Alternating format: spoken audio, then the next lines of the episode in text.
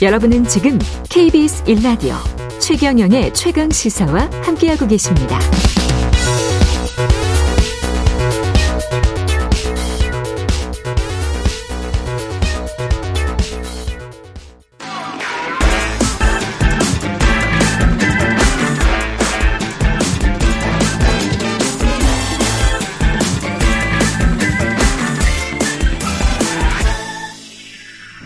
네, 한 번 더 뉴스 시간입니다. 최경련의 최강시사 듣고 계십니다. 오늘은 오마이뉴스 과구신 기자와 함께하겠습니다. 안녕하십니까? 네, 안녕하세요. 예, 지금 초중고 교사 신규 교사 선발 을 최대 30%를 줄이겠다. 교육부가 발표했어요? 네, 교육부가 이제 어제 네. 중장기 교원 수급 계획이라는 걸 발표했는데요. 이게 단계적으로 감축을 해서 최대 30%까지 줄이겠다는 게 핵심입니다. 단계적으로? 네, 보면은 네.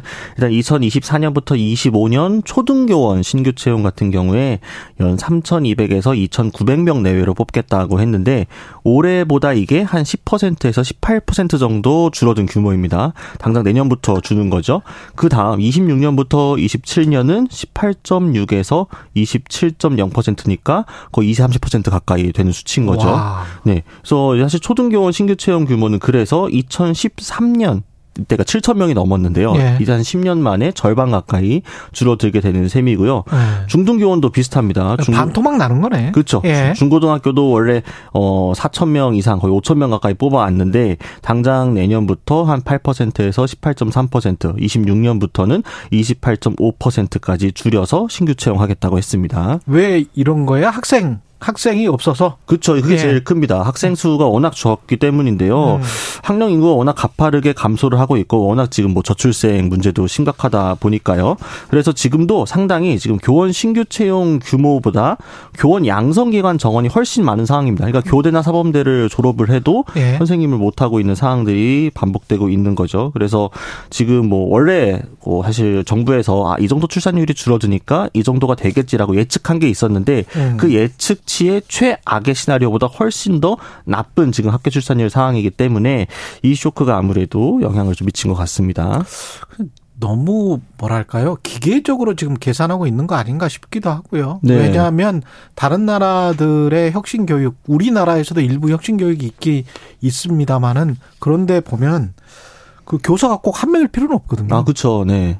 보조 교사를 투입하기도 하고 그리고 특히 저학년이나 뭐 학습 능력이 떨어지는 아이들일수록 교사가 옆에서 케어를 해주고 관리를 해주면 그리고 그거 하나씩 풀어주고 뭐 이러면 훨씬 더 도움을 받거든요. 근데 이제 그렇게 시스템 자체를 바꿀 수도 있지 않을까 그런 생각도 들어요. 그래서 교육부가 굳이 뭐 지금 왜냐하면 교, 교대에 들어간 사람들이랄지 사범대에 들어간 사람들은 뭐 1학년 같은 경우는 4년 후에 미래가 막막해지는 거 아니에요? 그렇죠. 네.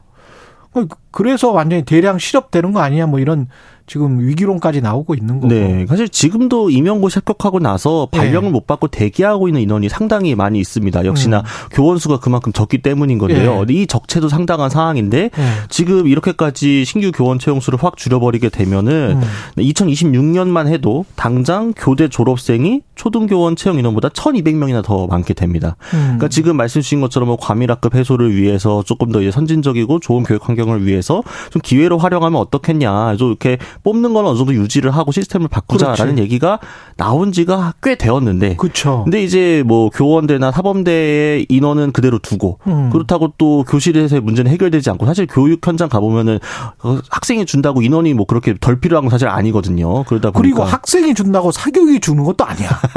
그 공교육은 훨씬 싸잖아요. 거의 공짜 공짜고 네. 그렇잖아요. 네. 중학교 고등학교까지 지금 공짜입니까? 그러면 거기에서 우리가 낸 세금으로 학생들을 더 잘 가르칠 수 있으면 그게 훨씬 전체 사회적으로는 싸게 먹히는 거 아닌가? 훨씬 더 양질의 교육을 시키면서도 사회적으로 효율이 훨씬 좋아지는 거 아닌가 그런 생각이 들거든요. 네, 그렇죠. 또 교육대나 네. 사범대 졸업하신 분들이 우수한 자원인데 사실 그렇죠. 다른 데로 이게 전직하거나 이직하는 게 쉽지는 않잖아요. 이분들이 예. 선생님 말고 딱히 뭐 할 수 있는 게 안 그러면 사교육으로 흘러갈 수밖에 없는 상황인 건데. 일타 강사님들도 다 저기 저 공교육 교사였어요.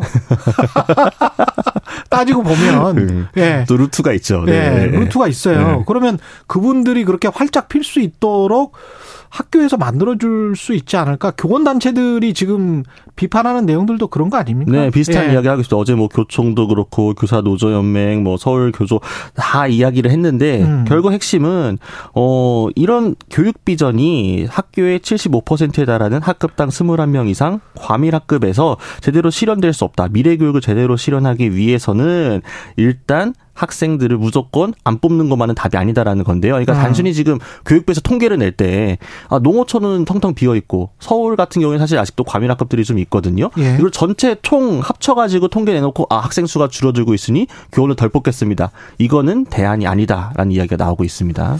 그러니까요. 발상에 좀 전환을 해봤으면 좋을 것 같습니다. 강의형 그래서 무슨 뭐 프리 뭐. 서- 뭐 설교한다고 하죠. 그 뭐 강연을 해가지고 사람들이 넉넉히 쳐다보고 있고 질문은 전혀 안 하고 그러면서 서로 간의 상호 작용 교사와 학생 간의 상호 작용을 해서 서로 배우는 그런 그그 과정이 생략된 지금 초 중 고 심지어는 대학까지 그런단 말이죠. 그게 미래 세대 우리 미래 교육이나 미래 산업에 맞나 그런 생각 앞으로는 AI가 AI가 다 하는데 그럼 질문 잘하는 학생들이 앞으로는 최고의 학생인데 질문을 못해. 초 중 고 다 나와도. 질문을 못해요 질문을 한 번도 안 해봤으니까. 그- 그렇 조금 좀 이상한 것 같아요. 이렇게 하면서 그냥 사람 수 줄이는 게 맞는지. 마치 지하철 왜 우리가 그 놀 때 네. 처음에 놀 때 사람이 서가는 거를 원칙으로 해서 이 정도의 혼잡도는 괜찮아. 그러면서 이렇게 그 지하철을 놓지 않습니까? 예. 그렇게 계산을 하고 난 다음에 나중에 보면은 인구수가 대폭 또 늘어가지고 혼잡도가 늘어서 사람들이 이제 서가지도 못하고 그냥 아주 숨막혀서 힘들어할 정도 그 그러니까 좀 미래를 생각을 했으면 좋을 것 같은데. 예, 그러니까 나중에 예. 또 수륙 양형 버스 이런 거 탄다고 해결되는 문제는 아니니까요. 그러니까요. 그 그때 가서 뭐 서둘러서 뭔가 임기응변 하려고 생각하지 말고 뭔가 좀 혁신적인 안을 좀 더 고민을 해봤으면 좋겠습니다. 그리고 엠폭스 환자, 엠폭스 환자와 관련해서도 누적 확진자가 지금 많이 늘었네요. 네. 주말 사이에만 10명 더 발생해서 누적이 30명으로 늘어났습니다. 보건당국이 좀 긴장을 하고 있는데요. 문제는 이번에 추가 확진자들도 역시나 해외 여행력이 최근 3주 이내에 없는 사람들이다. 그러니까 지금 지역사회에서 계속 전파가 되고 있다라는 상황인 거죠.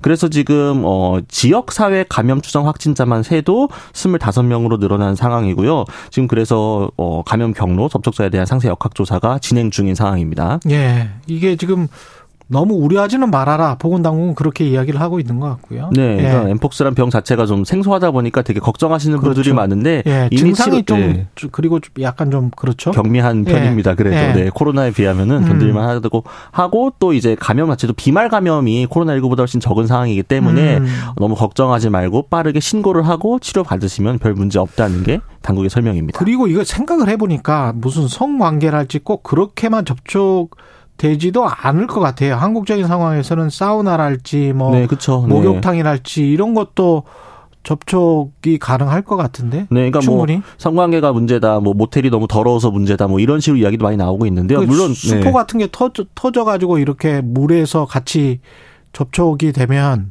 그래가지고 그게 내 체내로 들어갈 수도 있는 거 아니에요? 그러니까 예. 뭔가 이제 상사들의 인식상에는 이거 뭔가 네. 더러운 병 아닌가, 뭔가 좀 부적절한 뭔가 있어서 전파되는 병 아닌가 이런 오해들을 하고 계신데 네. 사실 훨씬 다양한 경로로 전파가 되고 있습니다. 그리 그렇죠. 네. 그리고 이제 증상 자체가 약간 좀 보기가 좀 그래서 그런 것 같은데 그럼에도 불구하고 이거를 그냥 놔두면 물론 죽을 수는 죽을 가능성은 좀 낮. 낮죠? 치명률 자체는 좀 낮은 낮죠? 편입니다. 네, 치명률은 낮은데요. 네. 어쨌든 처음에 약간 감기처럼 비슷하게 시작을 했다가 음. 나중에 좀 발진이 올라오고 나니까 네. 그때 돼서 어 이게 사실 엠폭스인가 이렇게 우려가 되는 거거든요. 초기 증상은 감기랑 비슷하기 때문에 그리고 시간 아니 그리고 치료제 있지 않습니까? 네네. 치료제도 이거 지금 충분하죠. 아, 그럼요. 네, 지금 네. 뭐 이미 확진 받으신 분들도 다 치료를 잘 받고 있는 상황이고요. 이미 예. 치료제 개발이 완료된 질병이기 때문에 너무 걱정하지 않으셔도 됩니다. 예.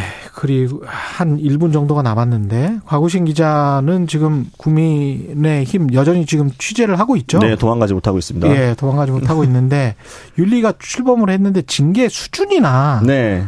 이거는 안에서는 어떻게 전망을 합니까? 사실 뭐 경징계를 해도 애매하고 중징계를 네. 해도 애매한 상황인데요. 네. 전례가 있다 보니까 이준석 전 네. 대표 같은 그래서 그냥 경고 정도로만 끝나기는 어려울 것 같고 네. 특히 지금 태영호 의원이 약간 항의성 비슷하게 좀 네. 반발하고 있는 상황이거든요. 음. 그러다 보니까 이걸 또 그냥 넘어가게 되면 지도부 자체 리더십에 대한 우려도 나올 수 있는 상황이기 때문에 근데 공천도 못 받게 할 수준의 중징계다, 뭐 다음권 정지 뭐 몇 개월이다. 아니 일단 그렇게 때려서 비는 피하고 그때쯤 되어서 정말 필요하게 되면은 조정하면 되겠죠. 아 그래요? 네. 그럼 당원권 정지 뭐 한 3개월이면 괜찮은 거네? 뭐 사실 3개월 정도만 하게 되면은 공천에서 큰 문제가 없고 아. 그렇잖아요. 네. 알겠습니다. 여기까지 듣겠습니다. 한 번 더 뉴스 과구신 기자였습니다. 고맙습니다. 감사합니다.